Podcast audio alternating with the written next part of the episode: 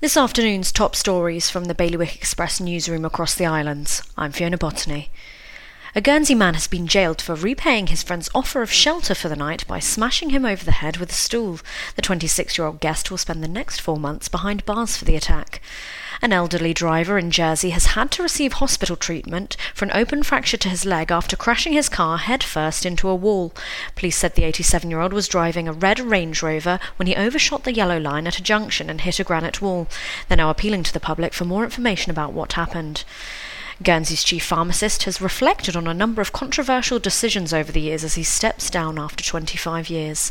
Among those were a decision to ban so called legal highs and a protein developed by a controversial businessman believed capable of curing multiple conditions.